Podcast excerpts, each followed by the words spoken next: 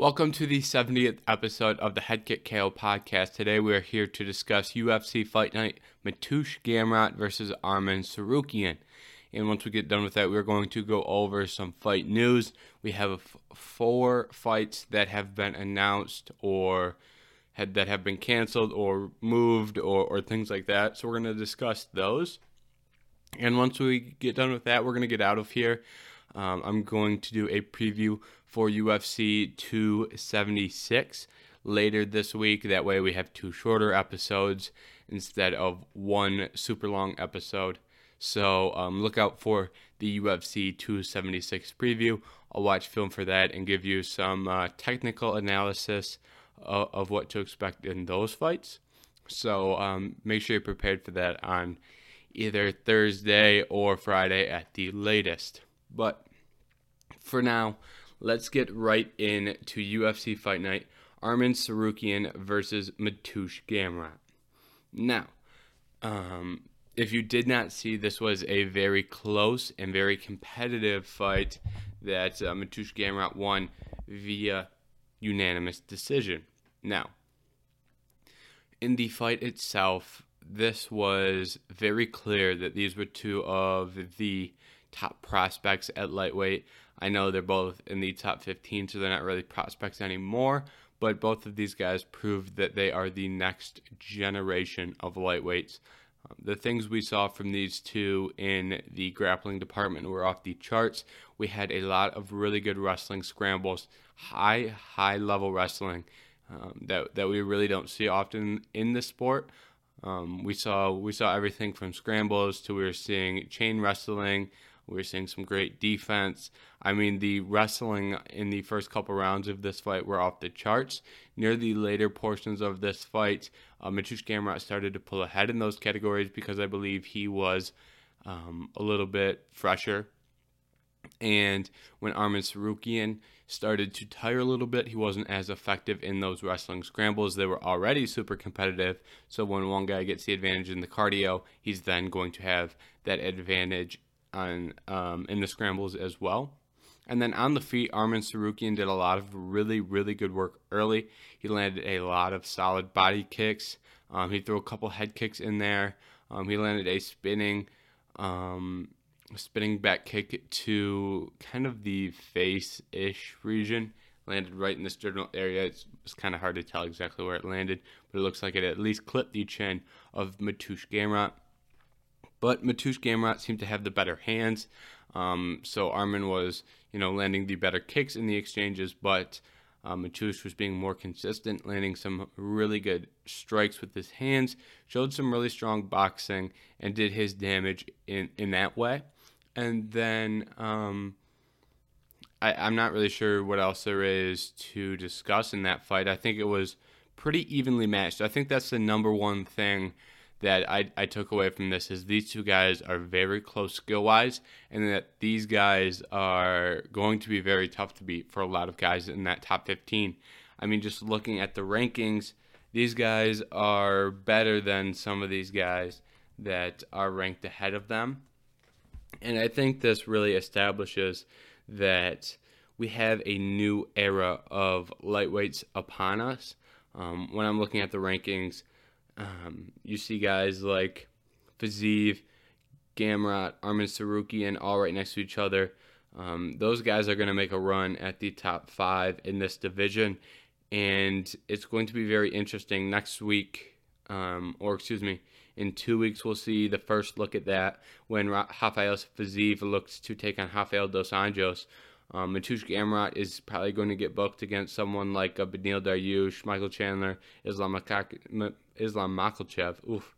Um, probably not yet against some some of the super high level competition like Islam, um, like like Poirier, like Gaethje. Um, I don't think we get all of those guys um, in that top four, top five quite yet. I'm going to be really interested in how they book the remainder of this division. Um, but we're gonna, like I said, we're gonna talk about that in a minute. Um, before we talk about that, let's talk about the scoring. Once again, I disagreed with how the judges scored this contest. I think it was very clear that Arman Tsarukyan won two rounds, um, and then the final three rounds were very 50-50. But I did score round four for Arman Tsarukyan. I once again am disagreeing with the judges, and, and it's getting old at this point to come here every week and talk about judging and what we expect and what we need to see from judges. Um, but I, I think we have to at this point because of some some of the things we're seeing. I mean, when you look at how this fight was scored, um, the the swing round in this one, I believe, is round four. That is the round that, um, you know, all three judges gave round four to Gamrot, and I've seen a lot of people uh, on social media say uh, they scored that round for Arman Tsarukyan, and so did I. So, uh, from what I've gauged, that is the swing round in this fight in terms of the judging. And when I watch that fight, I see one guy who who lands a knockdown with a spinning back fist. I have a really hard time. I have a really really hard time saying that guy lost that round. When you watch a fight and say and you're watching a round and someone lands a knockdown with a spinning back fist, I think they should win that round a high percentage of the time. Now, Gamrot did some really good things in that round. He had a good round. He made that round competitive despite being dropped. But I think at the end of the day, if if damage is truly the number one thing that we're looking for in a fight, I think a knockdown is the biggest indicator of doing damage to your opponent that there is. Um, and before, you know, you could very easily call me a hypocrite here because I have spoken in the past about about valuing control time over damage and to a certain extent. Um, that was the argument that I made in Ketlen Vieira and uh, against Holly Holm, and I made that same argument in Taila Santos versus Valentina Shevchenko. Now, with that being said, if you're looking at the swing rounds in those fights, Valentina Shevchenko never had a knockdown against Taila Santos in one of the first three rounds. Ketlen Vieira did not have a knockdown against Holly Holm. So I think you get to a point where that damage outweighs the the control time in a way, right? If you get controlled for three and a half minutes but land four good strikes on the feet, I don't think you should win that round. However, if you land a knockdown, I, I think that is enough damage to outweigh some of the grappling done in that round. And that's coming from someone who, um, you know, I, I, I usually lean towards grappling. I, I look for grappling, who's winning these grappling exchanges, and I like to reward them. And that was Mateusz Gamrot in that fourth round, winning those grappling exchanges. However, um, the the thing that I have said in the past is you cannot let someone control you for a large portion of the round, whether that be up against the fence or whether it be on the ground, and expect to win that round. At the same time, I don't think you can success. I don't think you can let someone knock you down and then expect to win that round. I think that is the flip side uh, of that equation. You cannot. Um, you cannot get knocked down. If you are going to play this game where we, we value this control time, that that's okay, but but it needs to be consistent. In my eyes, when you look at these three fights as of as of late, and, and you assess the damage, and if you pick the close rounds in each fight, if you were to line up Holly Holm versus Ketlen Vieira, Shevchenko versus Taila Santos, and Arman Tsarukyan versus Mateusz Gamrot, and if you're and, and a reminder on this, you're just looking at the swing rounds, right? Valentina Shevchenko did a lot of really good damage in some of those rounds against Taila Santos, but she clearly won those rounds. I'm referring to the swing rounds in those. And when I say swing round, I mean round that can go either way. The round that causes, you know, a, a swing round in my mind is the round that causes a, a fight to go to the wrong the wrong decision. So what I mean by that is a swing round in Josh Emmett versus Calvin Kattar was round four. That is the closest round, um, and that's the round that um, well, it's actually it's not the closest round actually, um, but that's the round that really caused um, the fight to go into Josh Emmett's favor. Uh, you can make the same case for round two. You can have more than one swing round, um, but that's besides the point. If you look at those swing rounds in in all three of those fights, if you say who did the most damage in the in the swing rounds, it would be Armin Tsarukyan. Armin Tsarukyan landing a spinning back fist and landing a knockdown is the epitome of damage and we see that fight get scored in the favor of the guy who has the control time. Well, in the other two fights, we saw it get scored in the favor of the person who did the most damage. Now, I'm I'm if if you tell me damage is the most important thing 10 out of 10 times, okay. If you tell me control is the most important thing 10 out of 10 times, okay. But at a minimum, we have to be consistent because when you give the guy who did the most damage and you don't score that round for him, but the other two you just say, "Oh, well, they did they did more damage. They they deserve to win that round." You know, it's the inconsistency that bothers me. It's the inconsistency that makes it, you know, it, it's the inconsistency that results in questionable decisions. If we scored fights the same 10 out of 10 times, I, I wouldn't have as much complaint in decisions going the wrong way. You know what I mean? If we were to score all three of those fights and score them all for the person with control or all for the person with more damage, um, that's fine. But but I think it has to be done that way. You can't pick and choose when when control matters more than damage and when damage matters more con- than control. Um, with that being said, Matush Gamrot is is still an incredible fighter, and when when I talk about decisions going the wrong way, I'm not doing it to disparage or or knock down the person that won the fight. Rather, I just disagree with the decision. Matush Gamrot is still an incredible fighter. This seemed like the fight that you know you have two guys who have, I believe, 11 and 12 next to their name. Um, but these guys are way more talented than 11 and 12 in those lightweight rankings. They beat a lot of guys at lightweight. Um, now, I'm once again, I'm, I think it went the wrong way, but you know, you can't really do much more, right? Now that I've talked about why I think it went the wrong way, I can't really sit here and do much more uh, with that. So we're going to move on and, and we're going to talk about what is next for both of these guys. And we are going to start with the winner in, in Mateusz Gamrot. And Mateusz is in a really interesting spot here because his win here, he had a great win. He deserves to move up in these rankings. But I ask myself, who does Mateusz Gamrot fight next? If you're looking ahead of him in the rankings, is he going to get a fight against Conor McGregor or Tony Ferguson? No, he's not going to get those fights. You know, those guys are 8 and 9 too. So when you're looking at a guy who just won in the 11 spot, usually 8 and 9 is a decent range to expect for your next fight. Um, but that's out of the question for Mateusz Gamrot. If you're looking at 7 and 10, which are two other very possible outcomes, you have Rafael dos Anjos and Rafael Fiziev. Uh, the winner is going to move up and fight some more highly skilled competition. Um, so the loser of that one, I think, would be a possibility. But at the same time, you know, if if Haf, if Rafael loses, you're putting yourself in a situation where we're now going to match Mateusz Gamrot up with another young up and comer, and that may not be the most beneficial thing to do. Is have all these young guys fight each other when they're the future of these divisions. Um, and then and then from there, I think the fight that really makes sense is number six, Beneil Dariush there's been a lot of a lot of talk about Beneil Dariush getting a title shot, and I'm really just not there. Um, looking at what Beneil Dariush has done, he has wins. Let's go over who he has beat to get to the number six spot in the rankings. Um, because I, I really don't follow why he is so high in these rankings at this point. He has an incredible record and, he, and he has, has some incredible wins.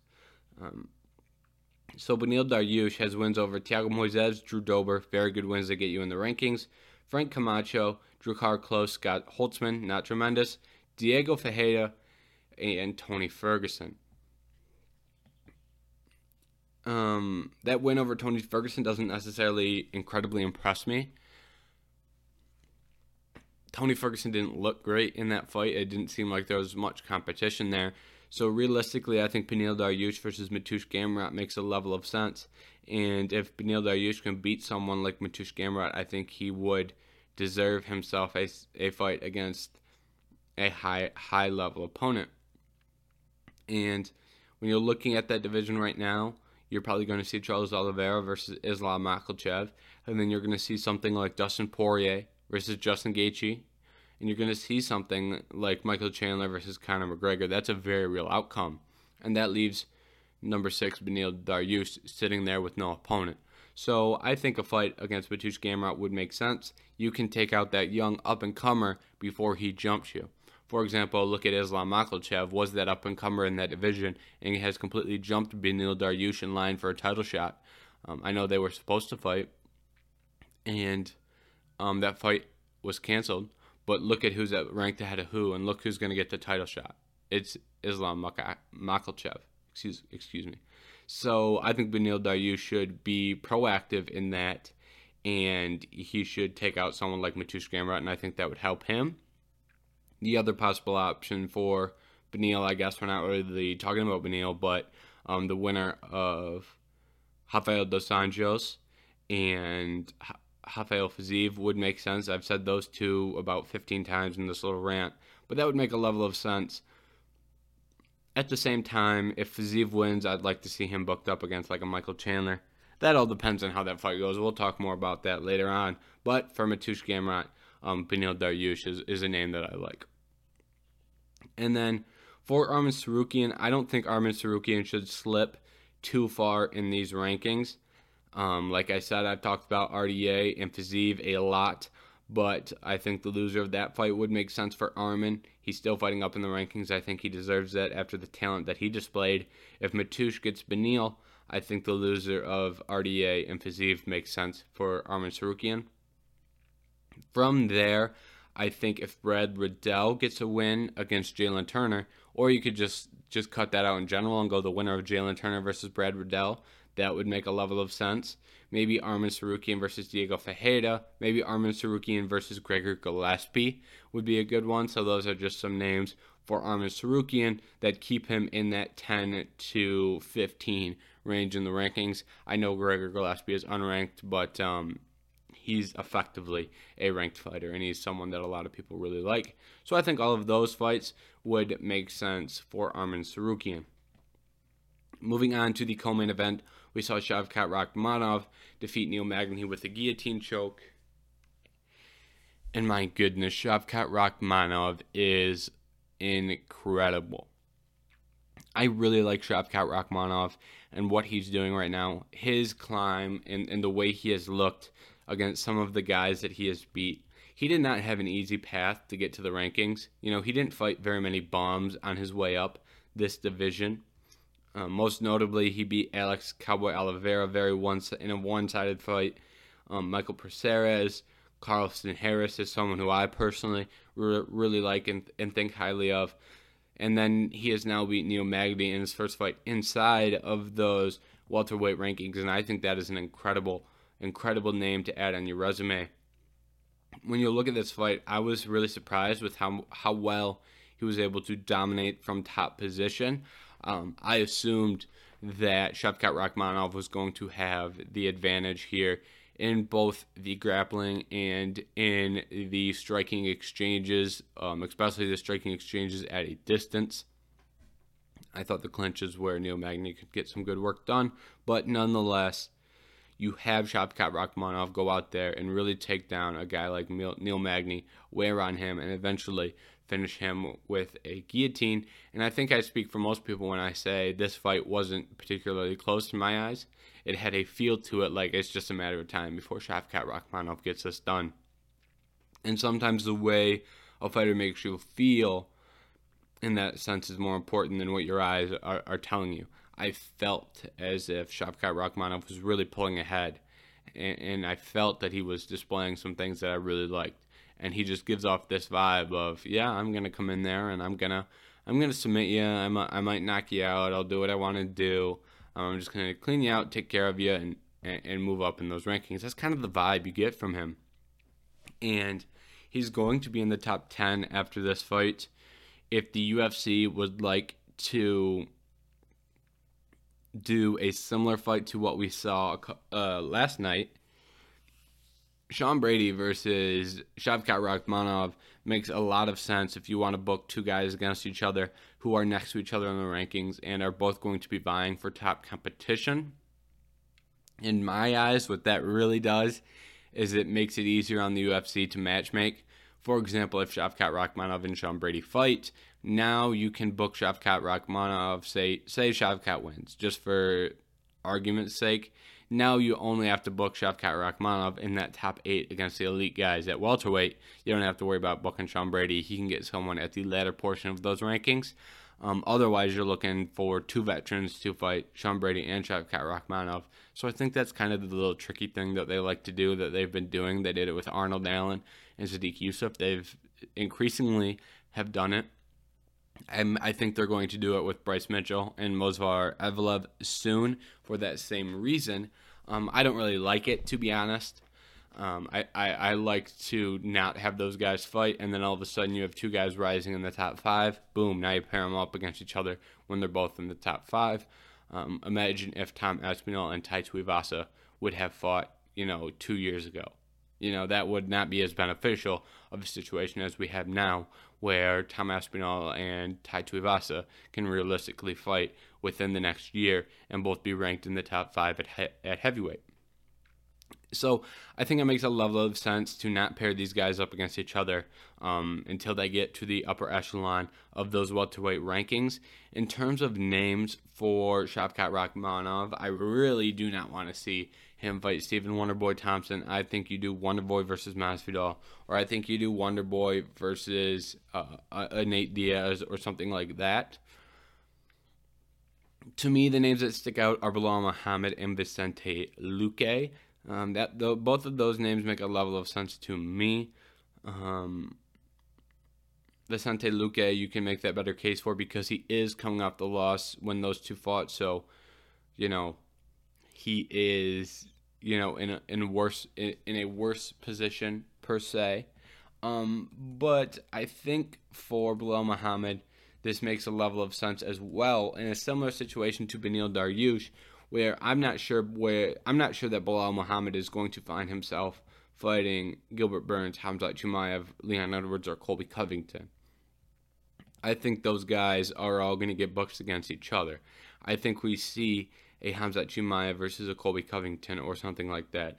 I think we see a Burns versus Covington and an Edwards versus Chimaev. I think we see, I think those types of scenarios and those fights make more sense than Belal Muhammad versus Gilbert Burns or Belal Muhammad versus Hamzat Chimaev. He just feels on the outside. He feels a step behind at five. Even though he's only one spot lower in the rankings than Gilbert Burns, those two guys don't feel like they are in the same position at welterweight right now. And I think adding another win against your resume on your resume against someone like Shavkat Rakhmonov is beneficial to Belal Muhammad, like I said, for the same reason it was against Beneil Dariush, where if there's ever a situation where they're both vying for a title shot, if Belal Muhammad can beat Shavkat Rakhmonov, it prevents Shavkat Rakhmonov, from jumping him in those rankings. I think a lot of times we see guys focused on fighting up in the rankings, fighting up in the rankings, and all of a sudden you've been asking to fight up. I'm asking to fight up, and then all of a sudden you've been jumped by three up and comers, and now you're sitting in the eighth spot looking up and going, What just happened? I was just the number five ranked guy in the world. Um, and I think that's a situation that can happen to Belal Muhammad if he does not get active and fight someone in that if if he does not fight someone in the top four, I think it would make a lot more sense to go up against a Sean Brady or a Shavkat Rakhmonov and really secure um, your spot in those rankings and, and really stop from someone from jumping you in the rankings. I think at times, like I said, guys are so focused on fo- on fighting up in the rankings, uh, they lose sight in the strategic. You can play that a little bit more strategic. You know, it doesn't always have to be fighting up or fighting down. It can be playing it strategic um, and, and kind of getting your foot ahead of someone else, and you can play those rankings a little bit differently um, than just fighting someone ranked ahead of you. Um, because you're not always going to get that. Look at what happened to Gregor Gillespie. He was yelling, "Hey, I want to fight up in the rankings. I want to fight up in the rankings." Now you're not ranked anymore. So I think there is a cautionary tale to be learned, and I think there's a different way that you can approach um, fighting ranked opponents. And I think um, Beneil Dariush and Belal Muhammad would both benefit from that. And it, it's really something that Neil Magny has done. If you look at Neil Magny, if Neil Magny would have won that fight, you know, he's now still ranked 10, but he doesn't have to fight Shavkat Rakhmonov again. He's going to have Shavkat Rakhmonov's name on his resume. That's going to be in his back pocket. And then Neil Magny is going to be looking at a, at a fight against someone like Wonder Boy or, or Vicente Luque. Um, so, you know, if Belal Muhammad were to beat Shavkat Rakhmonov, I think that would legitimize him and give him and force the opportunity or force the UFC to give him an opportunity against someone like Gilbert Burns. Now, for Neil Magny, um, he's not really in a great spot now, um, just because he may slide out of these rankings altogether. Um, I'm not sure what they're going to do with Neil yet. In theory, um, he's going to slide down to 15 as Shavkat Rakhmonov jumps to 10. Um, maybe he doesn't slide. Well, did he beat Chiesa? I think Chiesa beat him. Right? Let me double check this. Um, because I know they fought. They fought on like a Wednesday morning for some reason. I liked it actually. I didn't mind waking up and watching fights at Wednesday on Wednesday morning. Um, yeah, he lost to Michael Chiesa, so he's probably going to slide past Michael Chiesa in those rankings. Um, he did he beat Jeff Neal? God, Neil Magny has fought so many people. I don't even. You just lose track of everyone he's fought. Um, he did beat Jeff Neal, so he'll probably be in between Jeff Neal and Michael Chiesa. So that would put him at 10, 11, 12, I believe. So, um, I don't know. He's gonna fight maybe a Pieta, maybe a Kevin Holland, some some guys um, who who are not ranked or or on the lower half of those rankings. Ultimately, I, I imagine he gets a non-ranked opponent, and the UFC tries to push him out of the rankings after him holding up a spot in there for, for such a long period of time. Um, Josh Parisian versus Alan Baudot. This is going to be very quick. This was very fun fight. These two hit each other a lot.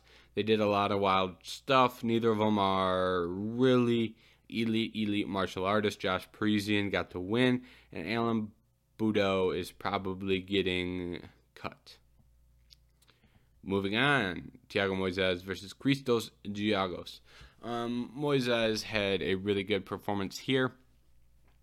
Got himself back in the one column. I like Moises. Um, I'm not sure that he is a top 15 esque opponent. You know, I don't think he can beat guys like Arman or Mateusz, but um, he will beat a lot of fighters like Christos Giagos. So um, he is going to be someone who I think gatekeeps those 155 pound rankings for a while.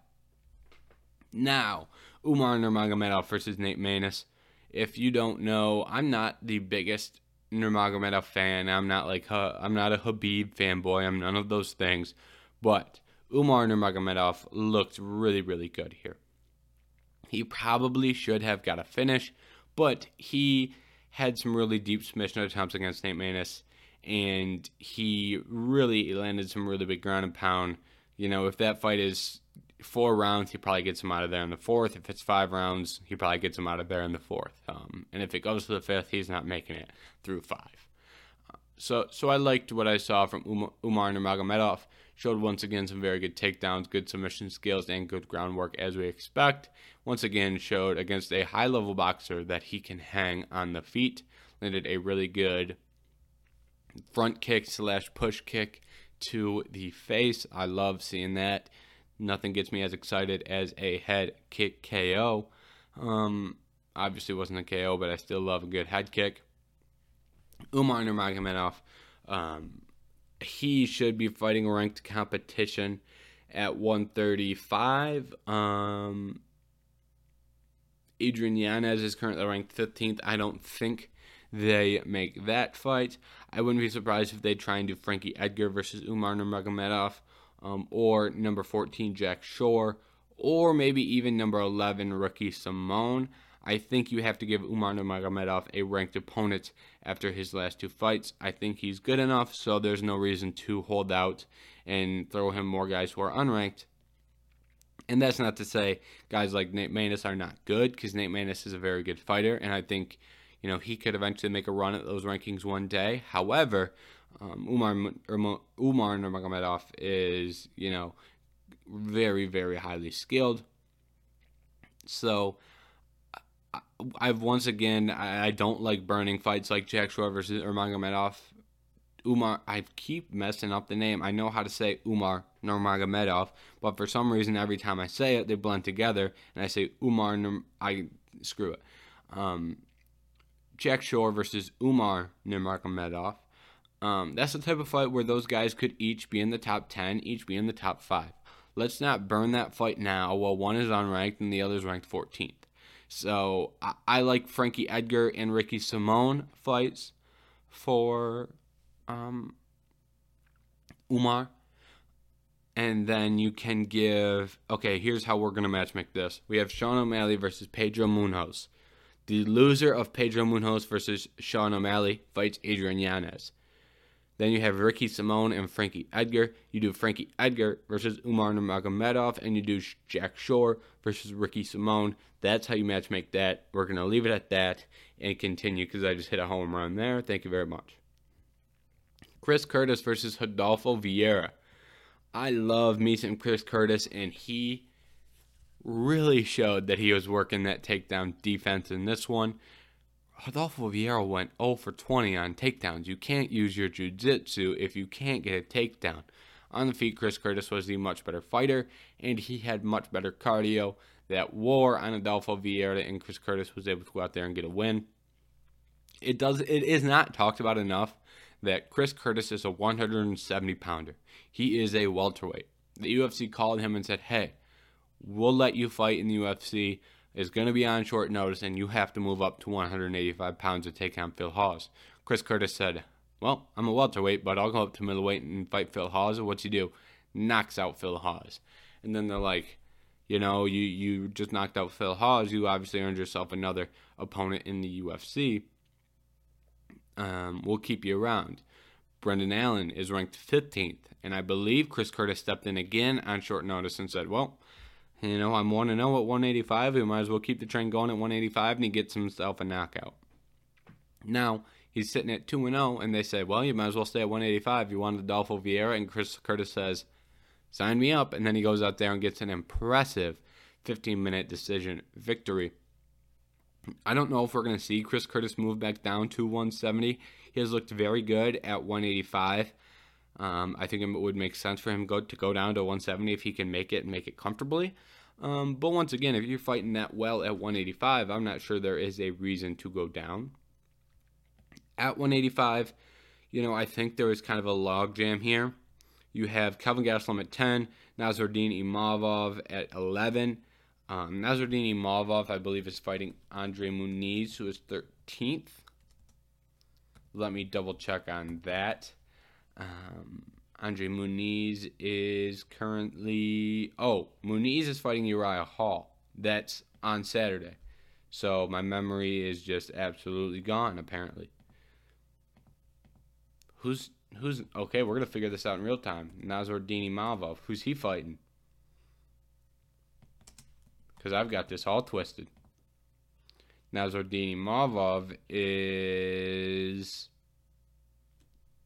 supposed to fight Kelvin Gastelum in that fight fell through, so just rebook that probably. Um, Brad Tavares is scheduled to fight Dricus Du Plessis so on Saturday. So if Brad Tavares loses on Saturday, I think Tavares versus Chris Curtis makes sense. I think if you beat the three guys that he beat at 185, you deserve to get a shot in those rankings. Um, that's really I, I mean, I don't really know what else to say there. I think he deserves a spot in the rankings, but I will give you some alternative opponents if you disagree. Because um, I know everyone probably won't think that Chris Curtis deserves UFC opponents. Let me pull up, or ranked opponents. Let me pull up the UFC 185 pound rankings not rankings, uh, roster. Um, so we can find some unranked guys for him.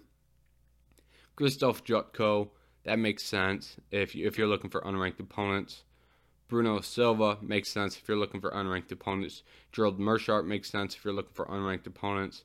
Um, but at the end of the day, he's beat a lot of guys. Anthony Hernandez makes sense if you're looking for unranked opponents. We have Armen Petrosyan fighting Kai. Uh, what's his last name? C A I O Kai Borsello or something like that.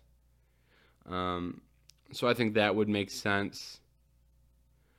Um, but, you know, he has done enough good work. Brendan Allen is someone who is nearly ranked, and he and and Chris Curtis beat him. So he's got three wins over nearly ranked opponents. You can give him a fourth nearly ranked opponent, but at the end of the day, I think he deserves uh, a fight against ranked competition. Um, moving on, I don't have too much to say about a lot of these fights. Um, Carlos Ulberg got himself a really nice knockout win against Tafon Nkindiji. So Carlos Ulberg, teammate of Israel Adesanya, is back on the train. Shayilan Nuerdanbieke and TJ Brown went to absolute war. I loved watching that fight. I loved that was another fight with some really good scrambles.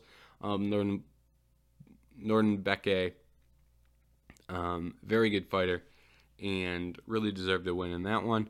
Sergey Morozov versus Raulian Paiva. I like Paiva. I think he's very underrated, but Raulian Paiva went out there and put it on Sergey Morozov for the first round. But he, Sergey, really turned it around in those last two and won those last two rounds and got himself a win. So a lot of respect there. Um, I think that's the type of fight that shows how deep 135 pounds is. Um, Cody Durden versus JP Buys. These two were very possibly fighting for their job. And uh, Cody Durden got the win over JP Buys. Um, I'll be interested to see if JP Buys keeps his UFC roster spot, so keep an eye out for that. Mario Bautista got a really nice submission over Brian Kelleher.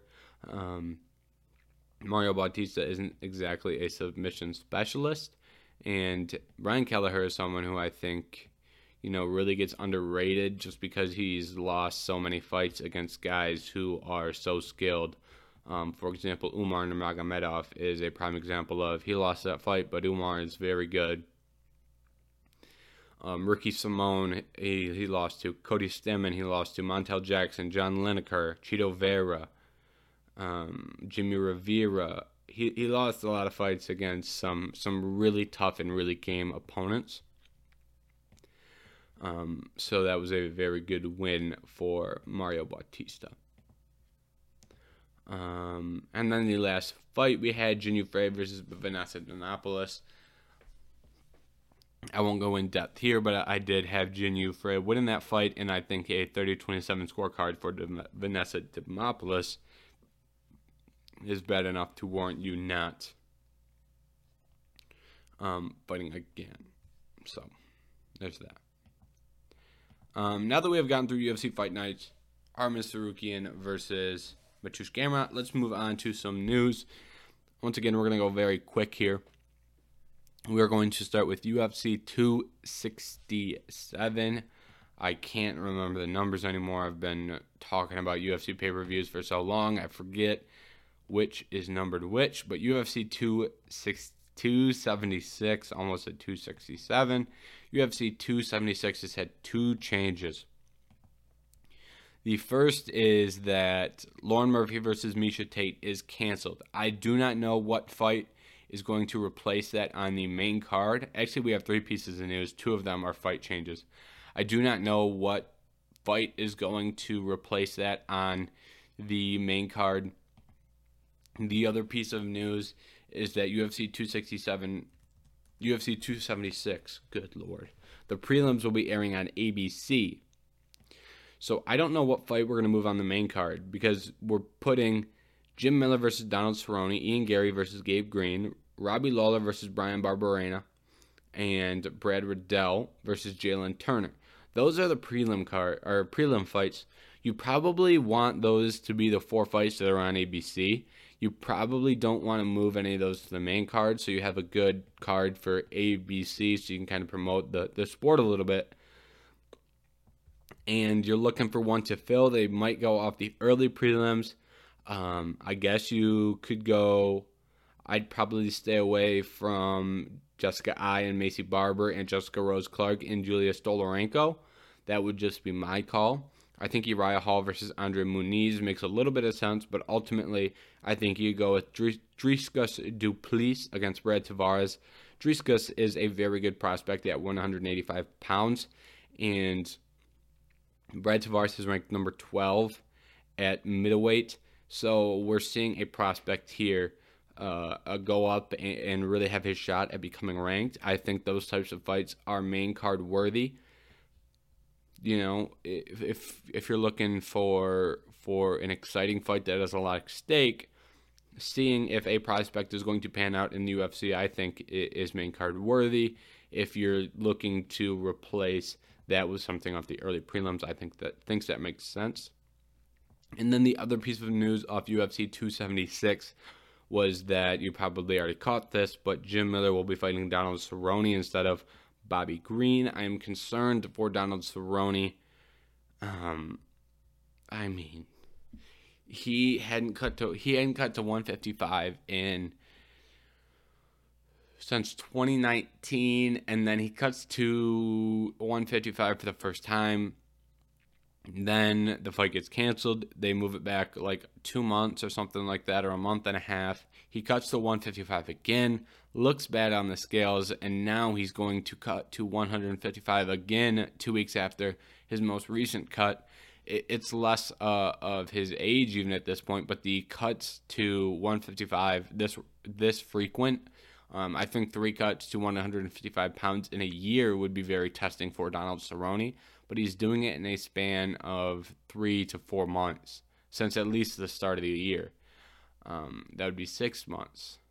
Still, it, it's less than that. I think it's about four months at, at, most. I'm losing track of time here, but he cannot be cutting to 155 pounds this frequently. Really concerns me. I hope he looks good on the scale. I hope everything goes off without a hitch, and I hope both guys make it out without being injured, if you know what I mean. Now, that leaves us two pieces of fight news, and then we are booking it. Um, Marcin Tybura will fight Alexander Romanov on August 20th. That will be Romanov looking to get into those rankings. He might already be ranked at 15. Let me double check. Alexander Romanov is ranked 13th, and Marcin Tybura is ranked 10th. That would be his first ranked victory, and that would break him into the top 10. Irene Aldana versus Macy Chiasson is taking place. Irene Aldana is ranked fourth at the female 135 pound division, while Macy Chiasson is ranked 11th. Um, I wasn't exactly expecting this fight, but we will see how it goes for, um, and that and that, and that could really change the landscape at 135 pounds. those are just some quick announcements.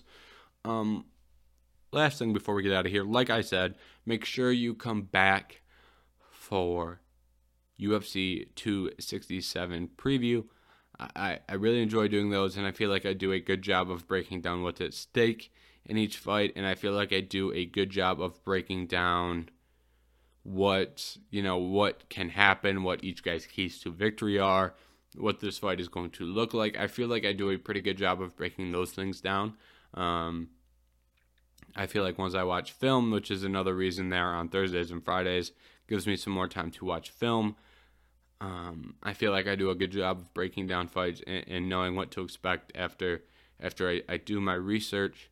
So um, I hope you tune in for that, and, and, I hope I can give you some good technical insight for that fight. But um, either way, um, whether you come back or don't, I would like to thank you for watching this episode of the Head Kick KO podcast. Goodbye.